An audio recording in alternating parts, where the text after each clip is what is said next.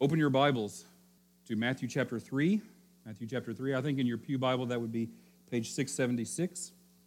And today I'm going to uh, I'm going to do a, different kind of sermon. Um, a while back I did a sermon where I really kind of gave a seminar. And today uh, there's so much in this passage. If you know the passage I'm looking at, probably some of you are saying, "Well, I wonder what angle he's going to take on this passage. Is he going to uh, talk more about baptism, or is he going to talk more about the Trinity, or what, what exactly what is uh, Wes going to talk about? Well, I decided to do all of it, and so I'm going to do uh, three very short lessons, three very very, and I promise, very short lessons um, in this passage, and then I'm going to try to end with a little bit of inspiration for you. Okay. All right, so that, that's what we're going to look at today. We're going to look at a little bit about baptism. We're going to look a little bit about joining God's movement, and we'll look a little bit uh, about the, the Trinity. Okay? So, baptism, Trinity, and joining God's movement. Let's pray, and then we'll get into our passage. Heavenly Father, we love you. We ask you this morning to be our teacher. Lord, we read the scriptures, we, we make lessons, we make sermons around here, but Holy Spirit, please be our teacher. No matter what is said up here, Lord, get your message across to each believing heart here this morning. In Jesus' name we pray. Amen. All right, so in Matthew chapter 3, starting in verse 13, then Jesus came from Galilee to the Jordan to be baptized by John. But, and that's not the Apostle John, that's John the Baptizer. Apparently, last week, well, last week I said, I'm not, I don't want to call him John the Baptist. I'm going to call him John the Baptizer. So I did that at the very beginning, and then I never did again throughout the rest of the sermon. And some people called me out on it. So anyway, John the Baptizer. He's not a, he's not a Baptist. He doesn't go to First Baptist Church. He's a baptizer. Uh, but John John the Baptist, John the Baptizer, tried to deter Jesus, saying, I need to be baptized by you, and do you come to me? Jesus replied, Let it be so now. It is proper for us to do this to fulfill all righteousness. Then John consented. So let me talk about that for just a, a little bit. Uh, theologians debate all the time why why did jesus have to be baptized in any commentary you look at there will be this whole section about um, uh, about why Jesus was baptized because everybody was coming to John for a baptism of repentance, uh, confession of sin, uh, getting the sin out of our life, purging all the, the sin out of our life that needs to be gotten out. Uh, and so when Jesus comes to him, uh, what does that look like to everybody there? It looks like to everybody there that Jesus is just like them. Jesus needs to repent of sin. Jesus needs to uh, confess sin just like they did and get baptized just like they did. And that's why John uh, said, No, no. Hey, everybody else, we've all been repenting of sin and confessing sin, and then I've been baptizing you. But here's this guy over here, and he doesn't need that. He doesn't need any of what we need. Everything that we've been doing here, he doesn't need it. He's that good. He's that perfect. He is, uh, he is the one. He is the Lamb of God. Uh, he is the perfect one. We're the imperfect ones. We need this. He doesn't need this. And it did, I don't think it happened in a big, huge conversation like that, but I think Jesus comes to John, and they've known each other. I don't think they're strangers. And remember this, they, they're actually related. They're a little distantly related. And I don't know how much interaction they had growing up, but they know each other. And when Jesus comes to John, John's like, oh, this is the guy. This is him. Everything I'm pointing to is this guy right here. And then Jesus comes and does, and he doesn't come up to John and say, John, all right, thank you, I'll take it from here. And that's probably what John would have expected. Uh, I expect it entirely to turn all my ministry over to him. That's what I want. That's what's going to happen. I must decrease, he must increase. So here he comes. I'm going to turn everything over to him, and now I'm going to be his disciple instead of me having my disciples. And instead, Jesus comes up to him and says, I want to do this too. What? This is all about repentance, getting sin out of your life. You don't have any of that problem. Why are we doing that? And then Jesus says, Let's just do it. Let's just do it. Let's fulfill all righteousness. Let's do that, okay? And John says, Okay, this is weird for me. This is awkward for me, but it's the greatest honor I'll ever have. I baptize you, Jesus, the Son of God, the Lamb of God, who takes away the sin of the world. I baptize you. And why did he do it? So that, uh, because Jesus said, fulfill all righteousness. Let's fulfill all, all righteousness.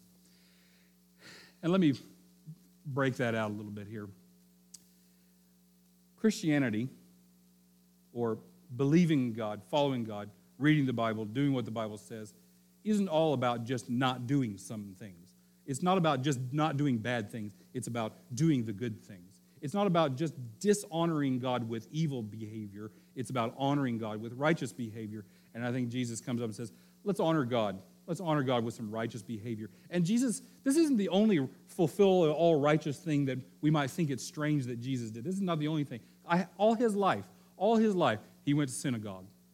Because you're supposed to go to synagogue, fulfill all righteousness. He, he memorized passages of Scripture. He's the Word of God himself. He memorizes every passage of Scripture that they gave him. Why? To fulfill all righteousness. He says all these prayers, all of this, uh, uh to, to, why? To fulfill all righteousness.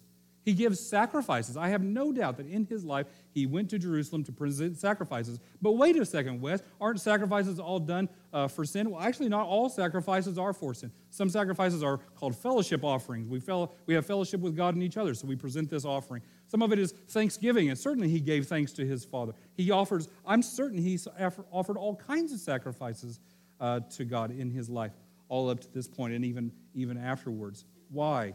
Because this is what this is what believers do. This is what believers do. They honor God in all of these ways.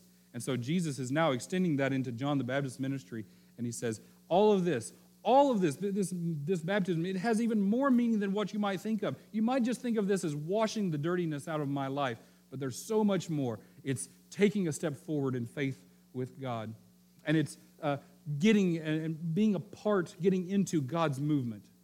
And so Jesus comes in and he says, I want to be a part of this. I want to be a part of, of all of this.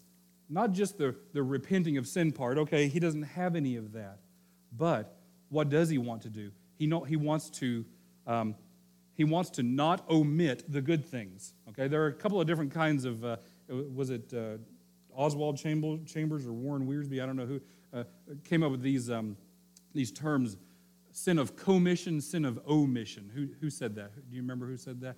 A couple of different kinds of sins out there. Of course, you can categorize sins in a lot of different ways, but there are sins of commission. I do this thing and it's evil. I do this thing and it's evil. That is a, a commission of a sin. But then there are omissions. There are omissions, uh, things that I ought to have done, things that are good that I left out of my life. And I know a lot of people who have really good, clean lives. They're actually, of course, nobody's sinless, but they have really good, clean lives. They don't, uh, in Oklahoma, they would, the, joke was, I, I, don't, uh, I don't drink and I don't chew and I don't go with girls that do. All right? Chew tobacco, if you didn't know what that meant. Everybody chews their food, but not tobacco. All right? And people are mostly judged by the sins of commission in their life, the, the sins that they commit, the outward evil behaviors. But there are a lot of people out there who are omitting a lot of righteousness from their life omitting a lot of good things, a lot of things that honor God and bless other people. They're leaving that out of their life. And so I don't know, maybe, you need to look at your life again. Maybe you say, well, Christianity to me is about not doing, and I don't do this, and I don't do this, and I don't do this, and I don't do this, and I've got a good list of things that I don't do. But I would encourage you to go back and, and with the Holy Spirit's help, re examine and say, a Christian ought to do this, this, this, this, and this. Do I do those things? Do I do those things? Am I omitting Am I omitting righteousness from my life? Maybe I've gotten the, most of the evil out of my life, but have I gotten the righteousness into my life? Is the worship there? Is the service to God there? Is the, the, reverent, the reverence for the holiness of God? Is it there? Is it there? All right. Now, let me just talk a little bit about baptism for us. Baptism for us is not the same as John's baptism okay? It's very, it's, it's similar and it's connected and all this stuff, but it's, it's, it's a little bit different. For John's movement, to be a part of John's movement, you step forward, you confess your sins, you renounce your sins, you repent of your sins, you get baptized, and you didn't really convert then. You didn't really become a new believer. You became a, a sort of a revitalized believer, a rededicated believer. Now, to follow Christ, to follow Christ, that's a different thing. And, and, and Jesus had people baptizing for different reasons. Uh, repentance and conversion is, is or repentance and confession and uh, confession of belief in Christ. That's all part of our conversion. If we're not a Christian, we need to repent and believe and start following Christ, and uh, that is our conversion experience. Uh, but baptism for John in John's movement is sort of that is the washing away of your sins, and for us. What washes away my sins? Does the water of baptism wash away my sins? No, the blood of Jesus washes away my sins. So when I'm baptized now, I'm baptized to show everybody what has already happened in my life, what God has already done in my life. Okay? Uh, baptism is not salvation, believing in Christ, following Christ, being forgiven by, for, by Christ, that is salvation. And then my first obedience after that is to proclaim to everybody that I have followed Christ, that I have believed in Christ by being baptized. Okay? And it's natural that we would meld these thing, two things together. Nearly every time in the book of Acts, when somebody starts believing in Christ, they are baptized immediately. But the salvation act, the conversion act, and the baptism act are really separate, but they need to happen as closely together as possible. And I would encourage you if you, if you believe in the Lord, and if you have confessed your belief in Him, your trust in Him, if you are leaning on Jesus, if you have confessed that you are a sinner, if you have confessed your sins before Him, if you have repented of your sins, want to get the old person out, the old evil acts, the old evil heart out, if you have done that, you believe all of these things and have had that born again experience, that conversion experience, then I would encourage you, if you have not been baptized, to say, you know what? My next obedience needs to be not any of these other things. My, my first obedience after conversion is I want to be baptized. I want to be. Uh, and we don't have a baptistry uh, in our church. We, we generally baptize once a year. We baptize once a year. We go out to Jefferson, uh, where some folks in our church have a piece of property on a place called uh, Little Dyer Pond. Isn't that what it's called? Little Dyer Pond. And we go out into uh, the cool, clean waters and we baptize people, and it's a wonderful experience. How many of you have been baptized in the Del Gallos Lake? It's called Dyer Pond, but it's really Del Gallo Pond, I guess. It's theirs, they own it. Good. And I would like to baptize people there all year long, except there's no way I'm going to go out there and baptize people all year long. Um, so what we do here, what we do here is, um, uh, and my philosophy on baptism is I, I want people to be baptized and I want to use as much water as possible.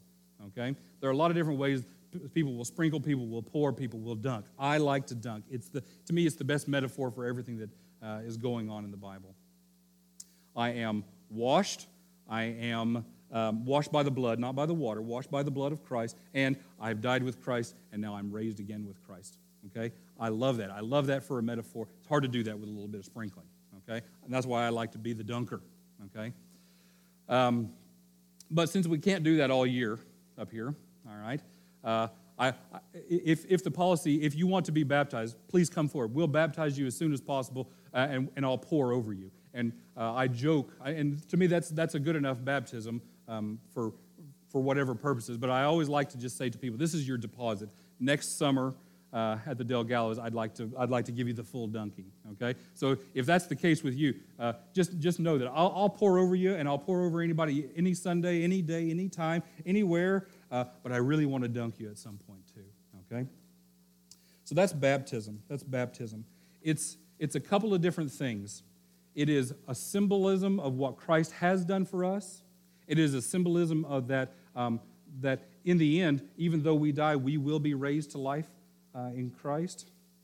But it's also, it's, it's part of joining. It's part of joining. In baptism, you, you join the church of Christ all around the world. Every, every believer around the world is part of this uh, family of God. And uh, Christ does that. When we are filled with the Holy Spirit and when we are, uh, when, at our act of conversion and all of that, we, we come into this family. But uh, that baptism there, I always like to, when, when I baptize people up here, I always like to say, How many of you have been baptized? Uh, and, and see all the hands go up so that the person being baptized can see you are part of a group of people who have had the same experience.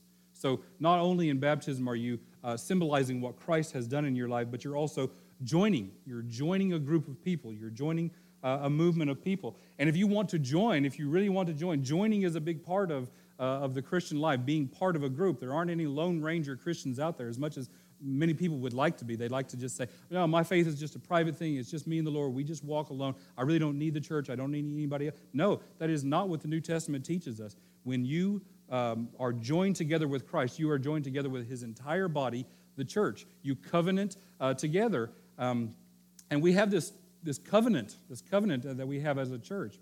Now, uh, I don't put you into the the body of Christ full. Christ puts you into his body at your moment of conversion. But it is important. It is, it is important. It is a, um, a big, big deal to covenant with a local group, a local congregation of believers. And there are many churches in this town who believe in the Lord, follow the Lord, and do the Lord's work in this town. But we always kind of want to know. We always kind of want to know who's covenanted with us, who's really with us, who's sort of dedicating or, or um, uh, committing to us. Uh, it's almost like um, I, I, don't want to use marriage metaphors too much. Um, but what if a guy, what if a guy out there said, you know, there's a lot of nice girls in this town, and I'll just kind of date around and, and, and kind of be a part of, uh, uh, of any of them. They're, they're all nice girls. And eventually, all the girls would kind of say, um, I'm sorry, that's not natural. That doesn't work. That, that doesn't please any of us. I want you to commit to one of us, all right? And any of these girls might be nice girls, but all the girls, even all the girls, will want the guy to commit to one of them, right?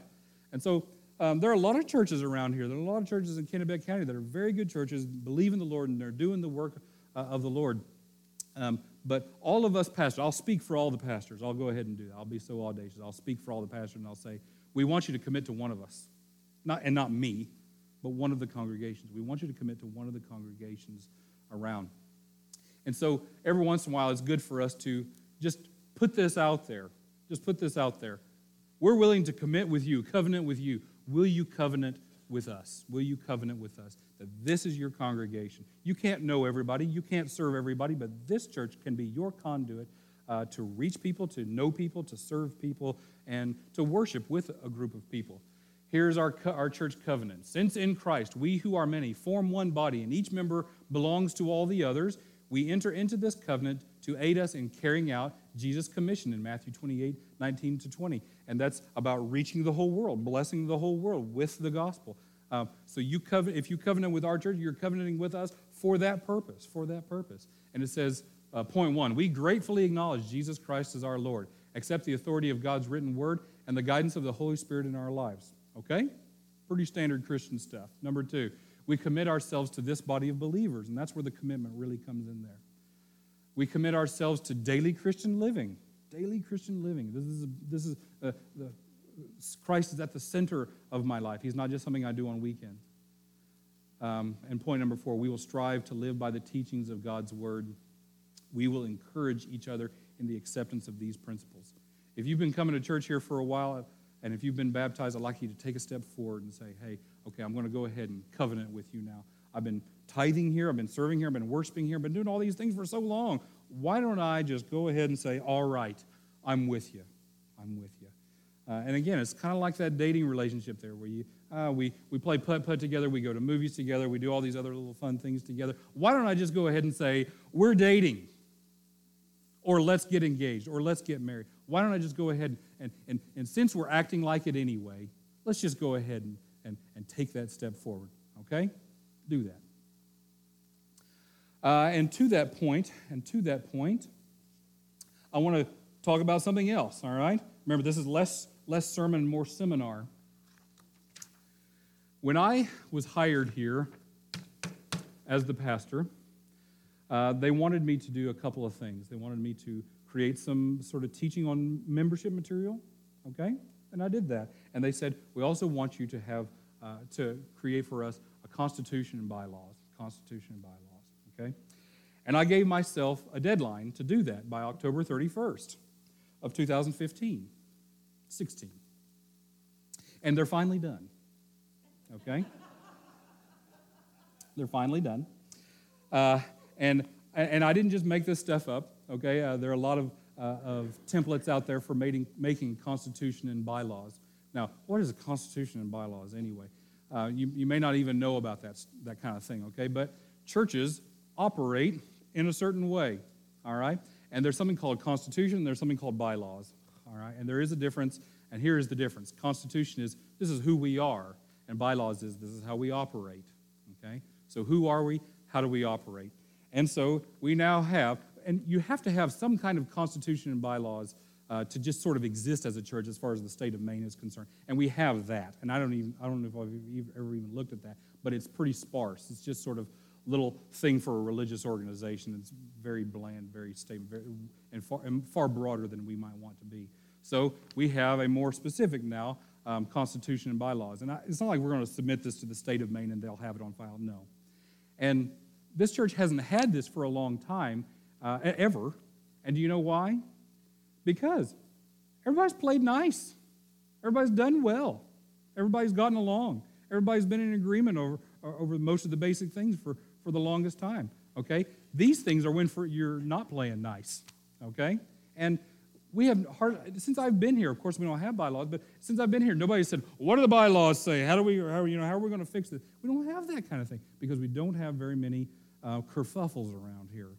Okay? And I'm very glad. And I hope that by uh, that after we create these, we don't start having kerfuffles. Okay? Uh, and anyway, you're going to get a chance to be part of this. To be, uh, this is a proposed rough draft. It's not rough draft, it's a proposed final draft, okay? And you're going to get a chance to be part of this. Um, Dave, raise your hand. There's Dave, okay? Dave has some of the some of these, and Laurel, raise your hand. Laurel has some of these. At, at our closing today, after in the final prayer, they're gonna uh, they're gonna they're gonna scamper back to the back, and Dave has the ones that are in large print if you need large print, and uh, Laurel has the ones that are in smaller print if you can handle the smaller print. Okay, it's a fairly long document, so I would encourage you to go home this afternoon and get yourself a cup of hot tea and get yourself a yellow highlighter and a pink highlighter, and sit down and go to sleep reading the bylaws. Okay, all right. Use the yellow for things that you affirm, and the pink for things you have questions about. All right, uh, and uh, in a few weeks, we're going to have a nice Sunday afternoon meeting where we sit around and we say, okay, we're going to go through these. We're going to go through these, and you'll get to ask questions about why does this say that? Why does that say that? And we'll talk about um, church polity. Oh, it's a great spiritual subject. Anyway, we're going to talk about church polity, how, they, how churches operate, and we'll talk about, because our beliefs and things like that are, are outlined in here, and then how we operate. And then the very back is, hey, what if we cease to exist? What do we do? What do we do if, we, if the thing has to shut down? And all of that is in there. So you need to, you need to know about this, um, not, not on a daily basis for the daily operation of things around here. It's not, nothing like that. No, and nothing in here changes the way we have been operating, okay, by the way, either. These reflect what, who, we are, who we have been so far and what we have been doing so far, the way we have been doing things so far, too, okay? But I have a feeling that these will bring up some very good questions that need to be asked and answered, too okay? Uh, so, anyway, the bylaws, the bylaws. Being part of God's movement, joining God's people, doing God's work. That's seminar sort of number two. All right, let's get back into the scriptures. As soon as Jesus was baptized, he went up out of the water. At that moment, heaven opened, heaven was opened, and he, and that he is John, saw the Spirit of God descending like a dove and alighting on him, Jesus. And a voice from heaven said, This is my Son, whom I love. With him I am well pleased. With him I am well pleased. All right. So, this is the first place in the Bible where uh, an undeniable Trinity can be seen. And everybody sees it, and everybody understands it, or, or, or can, can sort of understand it from it, if it can be understood at all. Let me go ahead and, and sort of show you a diagram that I've I've um, put up here before. What is the Trinity? What is the Trinity, and why is it important? Okay, the Trinity, uh, and everybody probably knows the, this, this phrase: "In the name of the Father and the Son and the Holy Spirit." Okay, the Father, the Son, and the Holy Spirit.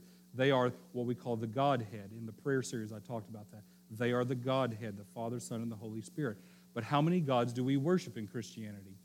We worship one. And that absolutely has to be at the core of our theology. We worship the one God. It's a part of it's very much part of the Old Testament. Every problem that they have in the Old Testament is because they went polytheist.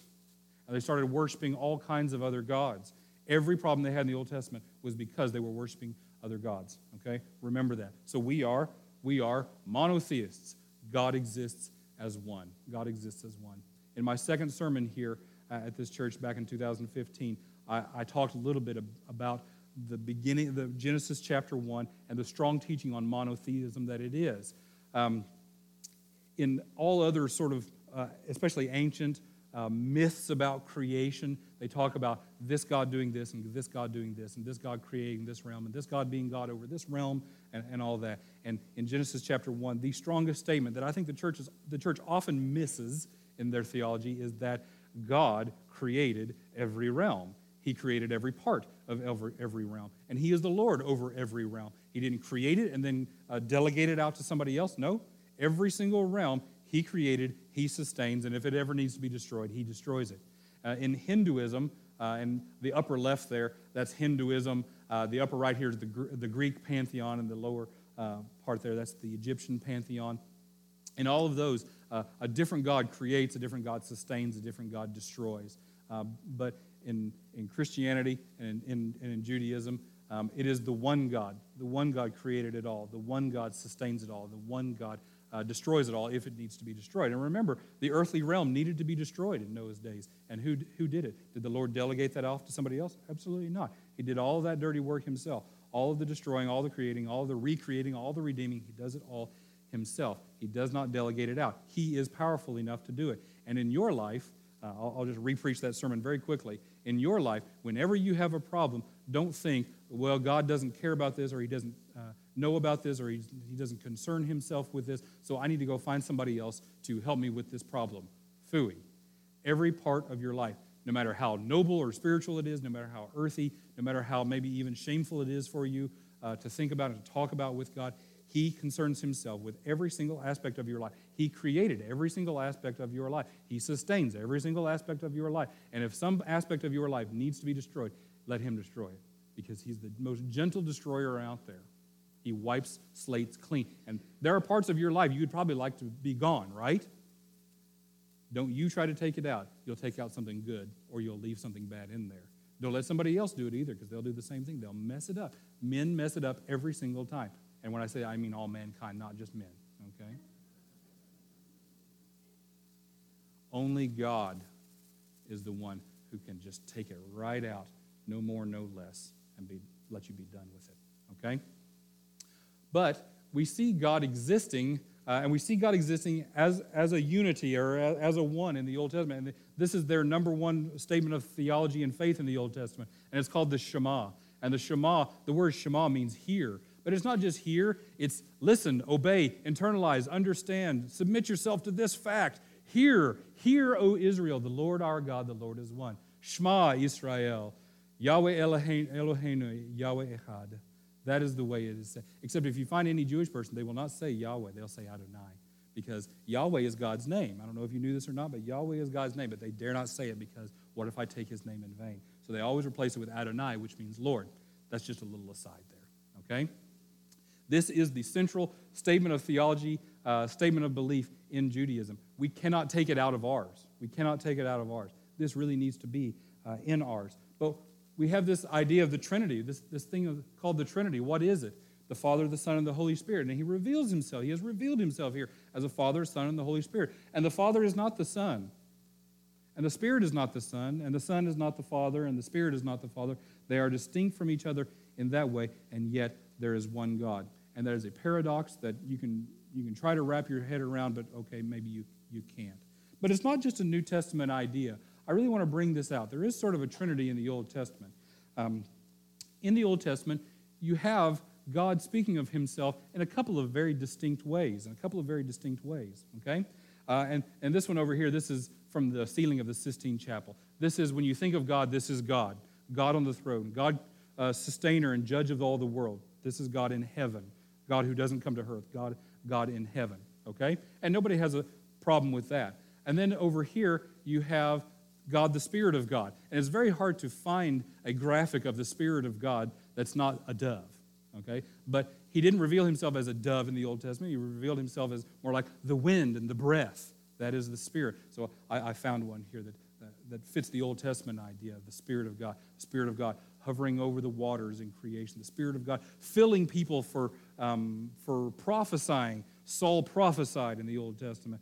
Uh, the Spirit of God filling Samson so he could slay all these Philistines, do amazing things. The Spirit of God fills people, and then it sort of goes away, but it comes into people and uh, fills them so that they can do certain things. And in the, in the New Testament, we have the Spirit of God coming into our life. Why? So we can prophesy, so we can speak the Word of God, so, we can, so the Bible writers could write the Word of God, or so that they can do amazing things, so they could heal people, so they could uh, do whatever they needed to do. The Spirit of God empowers us uh, to do whatever we need to do, okay? The one that people might say is not definitely not in the Old Testament is the Son. The Father is God the Father. He is, he is definitely in the Old Testament. Uh, and God the Spirit. The Spirit is definitely in the Old Testament. But is uh, God the Son in the Old Testament? And I will contend yes. And I'll, I'll let anybody disagree with me on this if they want to. But there's an individual, and this is a very poor graphic up here, but it's, it's a work, it's, an, it's a piece of art. Um, there's an individual in the Old Testament called the angel of the Lord. And you need to think of things a couple of different ways. An angel from the Lord is just an angel. An angel from the Lord is a run of the mill angel, if there is such a thing as a run of the mill angel, okay? But then there's the angel of the Lord. The angel of the Lord, okay? And the angel of the Lord shows up several different times. In this scene right here, it's Samson's parents. Samson's parents uh, get a visitation from the angel of the Lord. And the angel of the Lord, we know that it's, um, we know that this angel is different from other angels because this angel uh, receives worship. And other times in the Bible, when, when a person wants to worship an angel, and that would be your reaction. If you saw an angel in front of you, your reaction would be fall down on your face and worship. I will worship, I will give you a sacrifice because it's such a glorious being. And the angels, if it's just a run of the mill angel, will say, No, no, no, don't do that. I, am not worthy. I'm, not, just, I'm a servant just like you. But if it's the angel of the Lord, like in this case, then he said, Okay, go get your sacrifice. I'll receive it. I'll receive it. Now, let me, let me give you a, a passage here, but I also want to give you some grammar, okay? All theology has its roots in grammar. The angel of the Lord uh, means that the angel is the Lord in, the, in this same way. If I give you the gift of a dollar, what's, a do- what's the dollar? The gift is the dollar. If I give you the gift of a dollar, the dollar is the gift. And in this grammar right here, the angel of the Lord, who's the angel?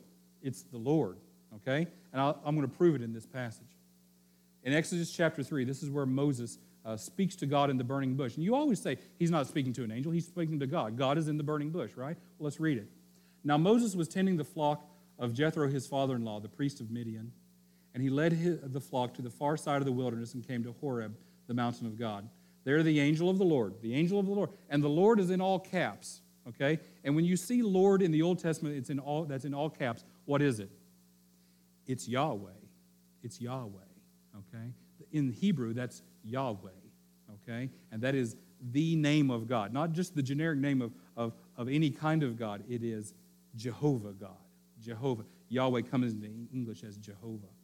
The angel of the Lord, the angel of Jehovah. Uh, and the angel of Yahweh. And who is the angel? The angel is Yahweh. Appeared to him in flames of fire from within a bush. Moses saw that the bush was on fire, but though it was on fire, it did not burn up. So Moses thought, I will go over and see this strange sight, why the bush does not burn up. When the Lord, when Yahweh saw that he had gone over to look, God called to him from within the bush and said, Moses, Moses. And Moses said, Here I am. Okay? So, who was Moses talking to? Was he talking to an angel or was he talking to the Lord? He was talking to the Lord. He was talking to the angel of the Lord. And the angel of the Lord is the Lord. Okay? So, I'm going to contend to you, and any rabbi will disagree with me, and maybe half of Christian theologians will uh, disagree with me. But I, I believe that the angel of the Lord is the Son of God. Because when a new message needs to be given, when a covenant needs to be instituted, who did God send? I send my son in the Old Testament. And in the New Testament, who did I send? I sent my son to go institute a new covenant with the people, to do this work. And even in the book of Zechariah, there's a place where the angel of the Lord pleads with the Lord on behalf of sinful people. Well, who does that sound like? It sounds exactly like Christ at the right hand of God the Father, pleading, the angel of the Lord pleading with God the judge, sustainer, on the throne. Okay? See that picture. The angel of the Lord talking to the Lord. Okay? And that shows them as distinct, yet they are one. Yet they are one. Okay? Seminar number three. Okay? Baptism. We talked about church membership. We talked about the Trinity. Okay? If you have any questions about any of these things, be sure to come talk to me, ask me about them. And now let me end with a, a little bit of inspiration for you. In our passage today, Jesus emerges from obscurity into a land that is eager to see a move of God. And what's his, what are his first words? In any of the Gospels, look at Jesus' first words. How is he introduced onto the scene? How is he introduced to the people? What is the first thing that he says? He says, Let, us do this to fulfill all righteousness. So, the theme of the book of Matthew, to a large degree, is how do we fulfill all righteousness before the Lord? And in the Sermon on the Mount, what, what are some of the things he says? Uh, let's fulfill all righteousness. You've heard don't kill anybody? Fine. Fulfill all righteousness and don't even hate people. Wow. Take it to a step beyond. Fulfill all righteousness in these ways. Do you want? Do you and, and then in that he is revealed as Son of God. God the Father speaks over him. You are my son. Psalm chapter 2. Today I have become your father. That's Psalm chapter 2. Everybody understood that as a messianic prophecy. And then the last part um, this is my son. I'm delighted with you. I'm delighted with him. Psalm uh, Isaiah 42, also very well known as a messianic psalm, uh, messianic prophecy. The Godhead together in harmony, right there over that event.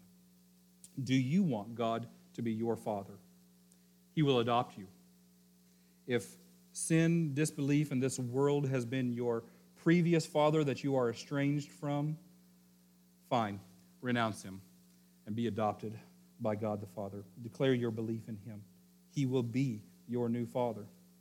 Follow Christ in an example of baptism and fulfill all righteousness in your life by not just cutting out the evil things, but putting in place righteous acts, good acts.